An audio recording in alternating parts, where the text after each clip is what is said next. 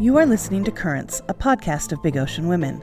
Today is part of our at home interview series, Interesting Discussions from Our Home to Yours. Today we are talking to Nicholeen Peck, parenting expert and CEO of Teaching Self Government. Parenting is not for the faint of heart, and it's even harder during these uncertain times. Nicholeen shares some wonderful ideas on how to maintain peace and safety in our homes through intentional parenting. We discuss parenting children ages 2 to 20 and the challenges each stage can present. The Currents podcast aims to gather women who are deliberate thinkers, women who are prepared to engage as powerful forces for good in their homes, their communities, and the world. I am Shelley Spots, along with my co host Alicia Christensen. Welcome to the show. Nicholeen, why don't you tell us a little bit about how you got involved in teaching self governance?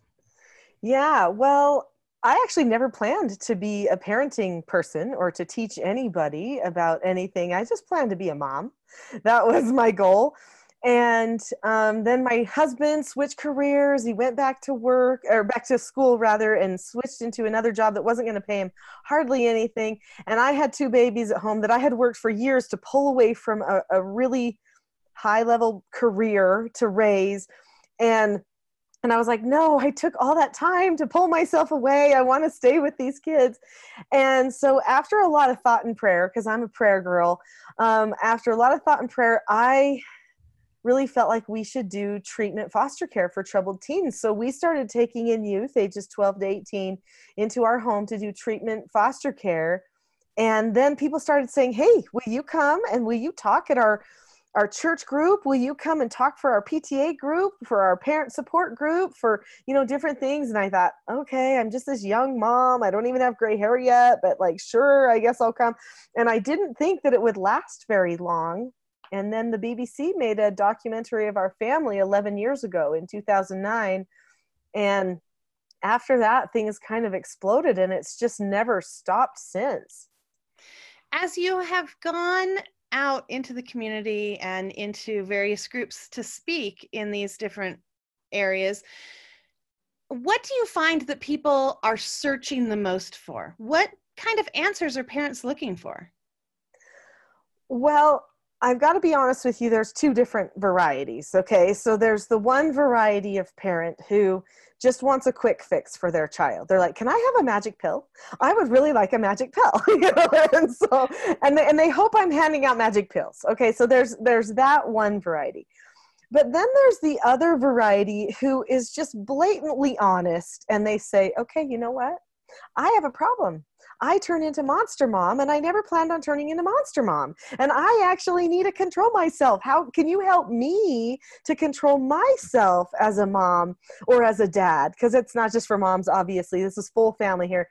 And um, and so there's both there's two different types of, of people. That's what they're looking for. They're looking for something um, you know really they're looking for skills because you know they go to churches and they read good books inspiring things and they go oh yes i need to love my children. Oh yes i need to be understanding and patient. And they know all of that but when it gets right down to it and one child's pulling another child's hair and smacking the other one in the face with a block they don't know how to be patient and be loving right then. Like they, they're like what do i do right then though and that's where my stuff comes in with the teaching self-government stuff is i give them the skills they need so that they can be the type of parent that they want to be and still handle the problems. So they don't have to turn into monster mom. And i think people really appreciate that. It isn't a magic pill. I will say it's not. Right. some people think they had a magic pill for a little bit when they first start. They're like yay but it does take some stickety toity you know to change everybody's hearts in the family which is really what it's all about Right. And when it comes down to it, I think although there are behavior problems and there are challenges, I think in any family there are challenges. We we don't really want different children. We love our children the way they are. We just want our home to be a more peaceful place. We want to be able to have um, more meaningful interactions with our children, and and to yeah, be able to learn those skills and those tools and those techniques I know in my own teaching, and I teach at the college level, my students know a lot, but what they lack is the specific tools to say, hey, okay, this is what I'm going to do in this circumstance to apply the knowledge I already have. so i think you're I, I think you're right on where you know parents come into this parenting gig going yes parenting wonderful small cute adorable child and then the frustrations pile up and there's just you know not those specific tools for us to to know how to deal with different situations with our children. Yeah i always mm-hmm. tell people you know there's principle and there's practice. And yeah. some parenting programs will give you lots and lots of principle but not a lot of practice. So then you go yes i want that but i don't know how. And then some some parenting programs will give you a whole bunch of practice but it's not really based in principle. It's like kind of manipulative and like playing tricks on on your children. And so the ideal is to have your principle match your practice and that's what we try to deliver to people is principle and practice together so that they can have those tools that they need. And the people that already have the principle they just get that practice and they're like yahoo! You know and they just get so excited. Yeah that's that's really great when um when you are talking to women and when you're out in the communities what sorts of specific tools do you tell them to start with where do they begin Oh, wow. That is a great question. You know, usually the best thing to do is to begin with a little bit of assessment where you say, okay, what is it that I really want? There's been these little things rolling around in your head for a long time, these little ideas of what type of a family you know you're supposed to have. So now we've got to write all that down and say, what is it that we really want? And I call it creating a vision. So I say, okay, let's create a vision for our family. Where are we going 20 years from now? Who are we as a group? Because so oftentimes, especially when the children are in the teenage years or those crazy toddler years, the parent is so focused on what's happening in that minute and how crazy it seems to be that they forget this is a big long-term project this is this goes into the future for quite some time and so I say, let's set our, our sights straight. So let's analyze where we want to go, and then let's analyze what we're really doing. Okay. And we have some stuff to help with that. Like there's a, a book that I have called Popular Parenting Methods Are They Really Working? And a lot of parents will read that as a first little thing just to assess where they're at and what and what they need to to conquer some of the stumbling blocks that they've got, right? And so that's a start. It helps them look at different types of parenting, what traps they might have fallen into that they didn't realize they've, they've fallen into, that kind of stuff. And then after that, then they're ready to start putting some of the other pieces into place. But basically, um, when you make a vision for where you're going, you organize a whole bunch of stuff. You make priorities. And so you say, this is where we're going. And, and based on where we're going, this is who I am. So there's a lot of identity that's involved. Family identity and i and i call that roles. I mean i didn't make it up. We that's what we call that as a society what our roles are in the family. And and there are a lot of people who if they just got their roles in the right place would actually fix a whole bunch of things in the family, but they've lost their parental authority because um, social ideas and, and social customs and practices have come in that have actually created dysfunction in their family roles. And I'm not talking about who does the dishes because like anyone can do the dishes. I'm talking about, you know, not responsibilities. I'm talking about who you really are. So like as a mother, my role is I am the heart and hearthstone of my family no matter if I have a job or if I don't have a job, or if I made dinner or I made it out of a box or picked it up, I still am the heart and hearthstone of my family. And I have to know what that means to really nurture them. What does that mean? And so that's a key thing with with getting your vision and your alignment set too. And if you realize you've bought into a few lies about who you are and who they are and things are feel dysfunctional then probably you have to go back to that level then start with some of the skills and move forward after that. And i have a book called roles too a book called roles the secret to family business and social success. Right and um, i think that that's really i think it's a really important thing to start to see is especially as our families change, right? Because no sooner do you have one sort of parenting like down, you think I've got this. I am a great mom of toddlers. And then they're not toddlers anymore. I I have four kids of my own and they're really close in age. And so right now we have four almost adult children living at home. And so we're having to balance and mediate this independence and dependence and how we all live in a home together while still not driving each other crazy and you know recognizing that that they have different needs as a 19 year old as a 17 year old than they had when they were 6 or 7 or 8 yeah. so oh, yeah. What do you tell parents as as those roles as those parenting roles change over time how do they reassess those things yeah, that's a super good question. In fact, I would say right now, that's a question on a lot of people's minds. You have no idea how many people have said to me, you know, this transition as they grow into adulthood is really like ah, it's hard to navigate. And I thought, yeah, I hear you. I'm I'm I'm right here in it. So I've got I have four children of my own. Of course, we also raised a bunch of foster children to adulthood. Some of them left at age 18 from our home and stuff. Um, but I have two that are married and then I have one that is 16 right now, and then I have one that I am taking to college tomorrow. So it and and I just literally right before we did this podcast, just sat with her on our front lawn and just talked about the future and where things were going and and you know and we talked about our relationship and we talked about um our family and what that means to her and had our own little cry. I mean, you know, it's i mean it is a it is a bittersweet time right where yeah. they transition into going on to new things and um and to understand your role during that time is tricky because you are their parent. That never changes. You're their parent but what does change is who they are. And so that adjusts who what your role as parent then is right? Right. And so i remember my son he um he was getting ready to go off to college for his his second time. He did some college in in like uh, high school years. And then he served a mission for our church.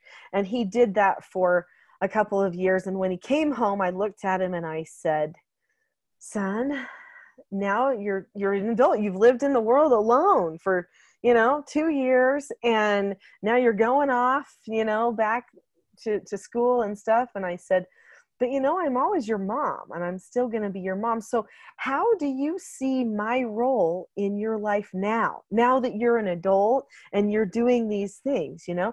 And so i thought let's open this conversation. And he sat there and he looked at me and he thought for a minute and he said well i think you're supposed to give me advice and make sure that i don't do anything stupid I said, Yes, that sounds about right. You know, and then he's like, Am I doing anything stupid? you know? Yeah. and so but he had to know my role too, because I think that's the other thing is some parents try to have impact on their children as they're transitioning into adulthood. But if the if the child has a different view of what the role of the parent is than the parent does, then they're not going to take that advice. They're not going to yeah. look to that parent for so it has to be deliberately discussed discussed. And if there's one thing that i am a huge advocate for it is open deliberate communication in the family. In fact if anything i would say that's what a lot of people come to me for. I mean besides right. the skills they're like how but how do i talk about this? You know and and uh, sometimes i think we beat around bushes when we shouldn't you know with our relationships i think that that's i think it's really hard because there's this idea that if we open ourselves up to some of those kinds of conversations with our children, especially as our children get older, uh, there's a vulnerability there that says, okay, I am your parent, yes, but let me show you the things I'm struggling with as a parent. And so that makes you, as the authority figure, vulnerable, sometimes in our own eyes. But I think it, it can have really powerful impact with our children. I know I sat with my son who's 19 and he's living at home on he just started college, but his college is all online because of, you know, our world circumstances right now. And so he is living at home, but he just said, "I I need a little bit more independence." I, I don't want to feel like you're checking in with me or asking me where I'm going every time I walk out the door or I just want to feel like I'm growing and making progress. And I'm like, okay, that's good. What do you want me to do?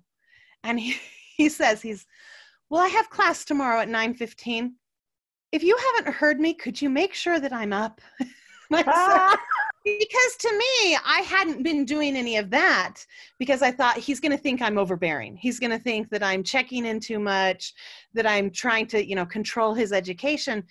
But that wasn't as important to him as some of the other areas where he wanted some independence. Just the ability to you know as as teenagers do want to be able to go somewhere and not necessarily report back all the time but i think it mm-hmm. does take a lot of vulnerability as a parent to to ask your child what they need at any age and especially yeah. especially in those older ages but even when they're younger uh, to sit with them and say okay what can we do better as a family yeah and that's a deliberate conversation right so that's a right. good deliberate conversation to have and and that's the thing is that you say wait what do we need to discuss i'm going to do it on purpose and i think that's the that's the part where you get into the place where you can finally make a good connection, make a good plan, have good impact. When a person is self governing, what they do is they analyze, then they make a plan, then they take deliberate action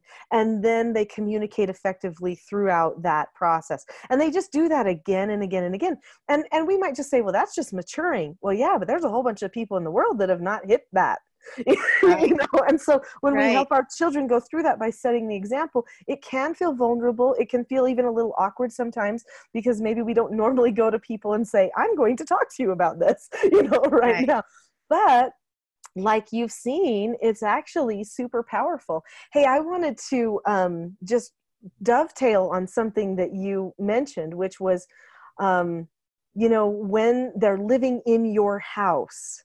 Right. It's a different thing.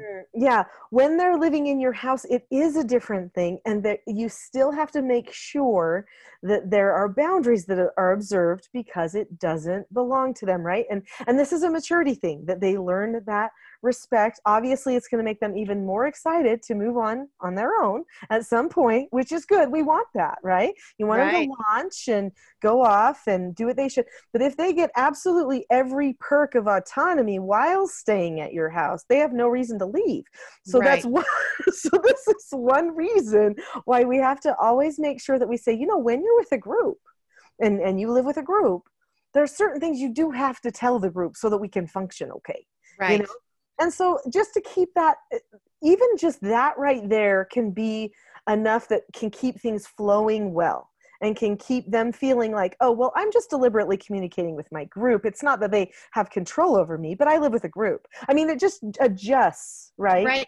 And i think it sets expectations for all sorts of situations they may find themselves living in with roommates uh, with new spouses as they get married with you know with other groups Uh, because I know my daughter in her very first apartment, my oldest daughter, who's 22 in her first apartment, she really struggled with some of her roommates because they had a hard time finding that sort of communication balance of, well, I'm having friends over this night, but no, I was having friends over.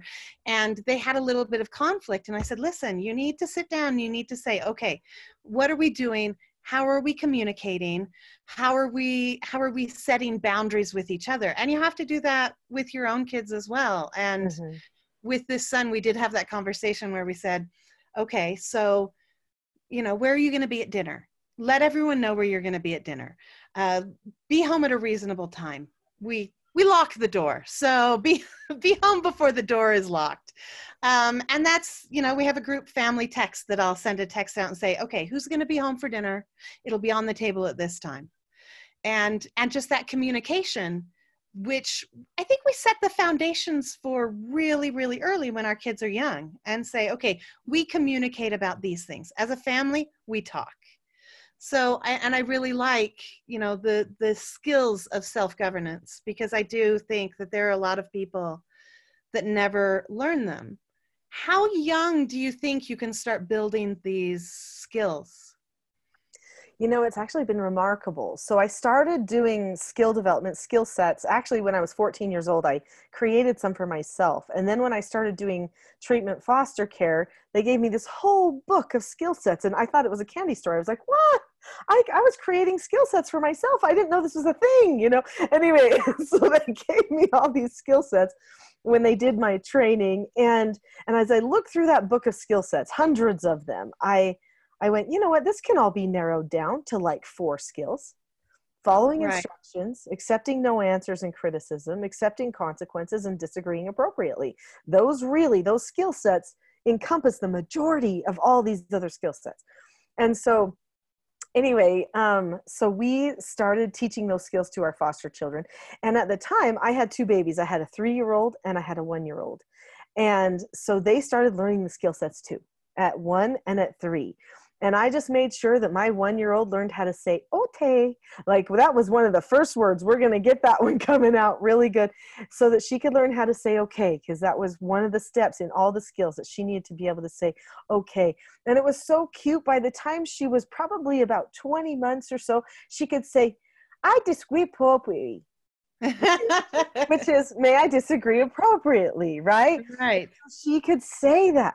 And and she didn't know exactly what the word disagree and the word appropriately now i mean her vocabulary wasn't quite to that level what she really knew but she knew she was going to say in a calm way that she wanted to tell me something that i didn't know or she wanted to to tell me that she didn't want it a certain way or whatever it was and so they can start doing that when they're really young. Now, obviously, it depends developmentally where they're at verbally, right?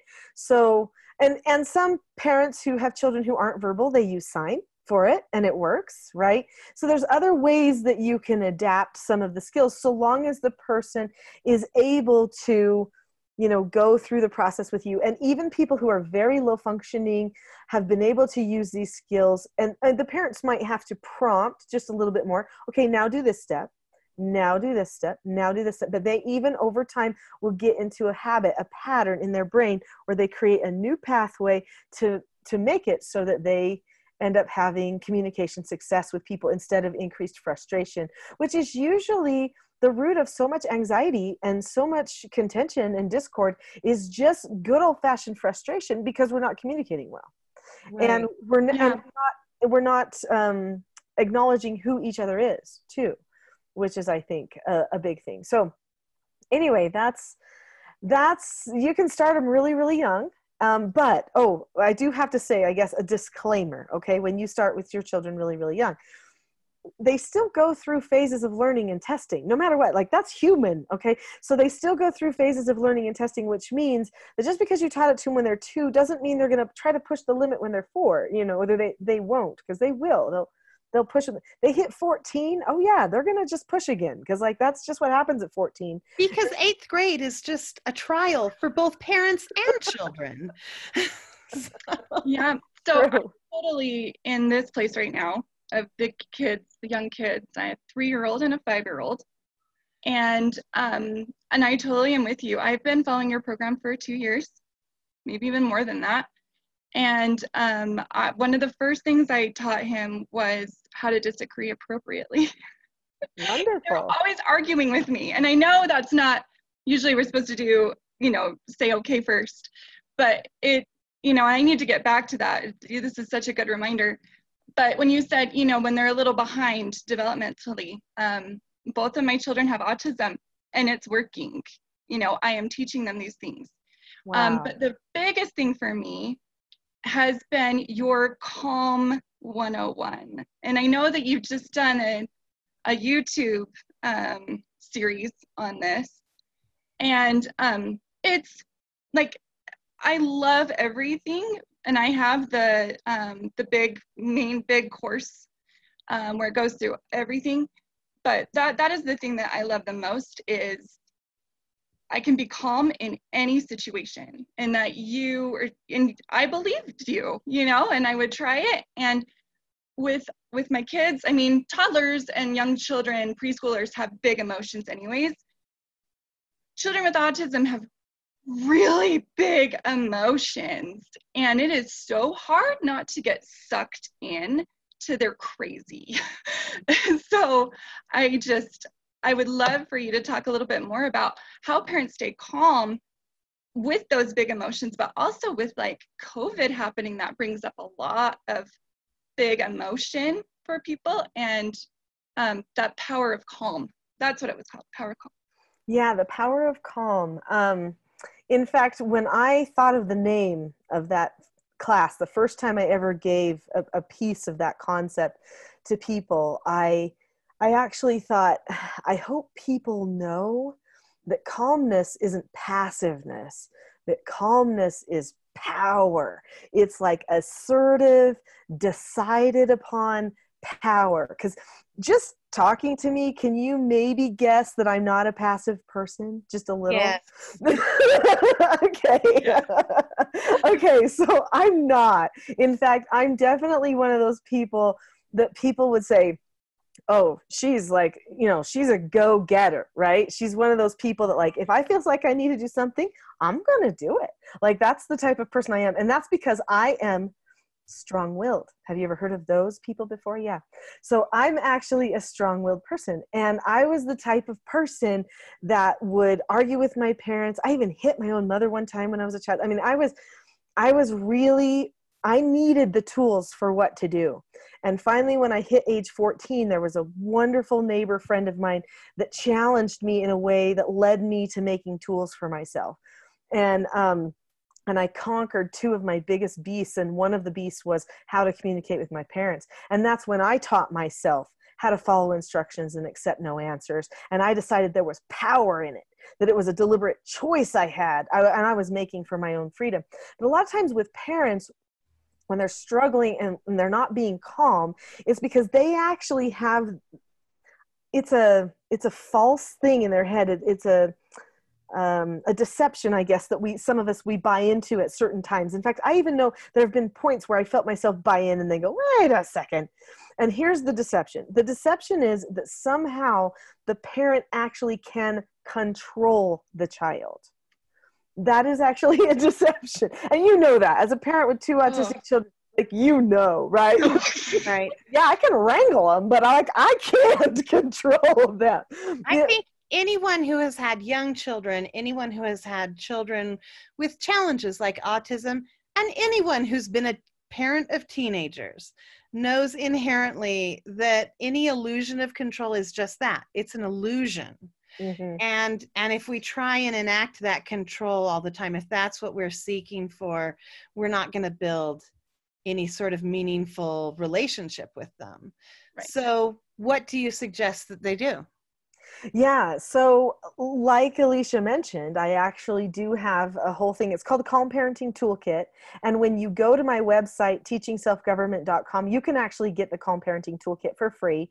Um, and and that's a good start. Like that's a really good place to start because you have to be willing to do honest assessment of yourself in order to in order to find calmness. You have to. You have to look at yourself and say, what do I do? What is the first indicator that I am going to lose it.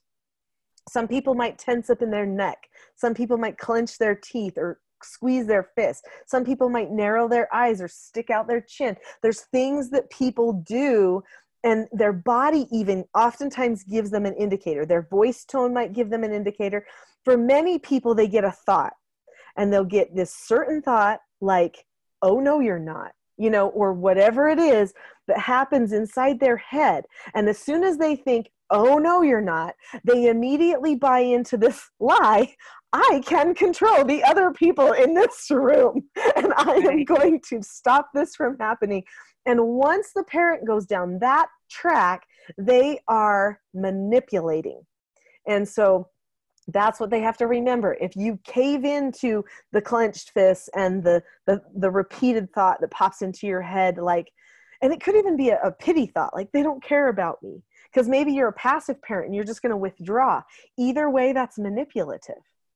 The only way to conquer your own the, to conquer the situation is to conquer yourself and so that's the the point is you say what happens to me okay wait i just got that cue I, I use it as a trigger for good you know how we can have triggers for bad right so i use it as a trigger for good when i have this thought in my head which is like this is chaos or everything's falling apart or whatever that thought is instead of going outside myself to control i immediately i've taught myself to, to turn inside myself to control and say, okay, Nicholeen, where are you at? Are you ready? Are you in control? Can you be a rock that those people can hold on to instead of a rock that they're going to run from because you're hurling at them you know like what what are you in that situation? And so then i have this process it's a six step process that we go through for how to be calm when somebody else isn't how to help them find their calmness without losing yours at the same time. And and this is really transformational for parents. We teach them a skill set. It's um, a parenting skill set called the rule of three which is something that i started doing with out of control teens and can be used with children you know anywhere from age like six or so and up. And then we have another strategy that we use for when they're a little younger than that. Um, but we it's a it's all talk. It, the, the rule of three is all done with talk and it's all done with calmness. But here's my suggestion. If you don't have your calmness totally figured out yet then hold on to this cardinal rule. The cardinal rule is that you make a quick description and you say right now there's something that needs to be talked about because people are not behaving properly. Even if you just said that that's it. And then you say i'm going to go get myself calm and then I will come back and I will talk about it. Okay. Now, this is not like I have other things I talk about that you go through, but if, this would be your basic, basic. If you haven't done any of my training, this would be something you could hold on to until you really master your calmness a little bit better. Um, so then you decide ahead of time well where's my calm place? Where do i get calm? Is it a rocking chair in my room? Is it do, do i dig in the yard for a minute? Hopefully it's not drive away from the house for four hours. You know we got to find something that like still keeps everybody safe and feeling wanted. So you do that and then in that time you might actually have to write out word for word what you will say to the person when you go back. Because sometimes you can get yourself completely calm you go back to the person and you still say that dumb thing that popped into your head before you left to get calm. And that's where people not having the skills in place come in. So, what I usually do is I tell people go, go look at the steps to the rule of three, rehearse them in your mind. This is what you're going to say. And we have little cue cards that help people remember what some of those steps are and, and things. And then, um, and then take that back and then say, okay, now I'm calm. By then, your child is like, whoa, because they got calm, right? Because you said, I'm going to go get calm. And so then you come back and then you go through the interaction. Ideally, you can have the interactions when someone's out of control when like it's happening right then, immediately. That's the ideal, right? Right. But if you're going to lose control, the ideal is not that.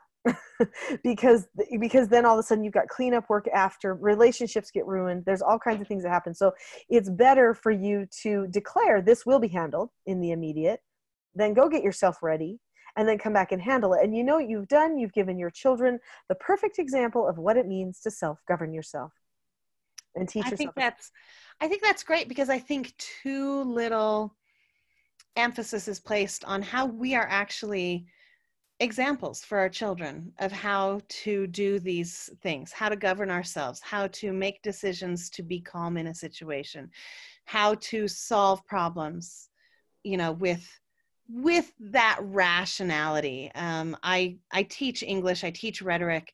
I'm really aware of the power of words, and sometimes my kids will roll their eyes at me and say, "Mom's going to talk at us again," but it there is there's a lot of power in putting things in words and saying let's talk let's talk about this.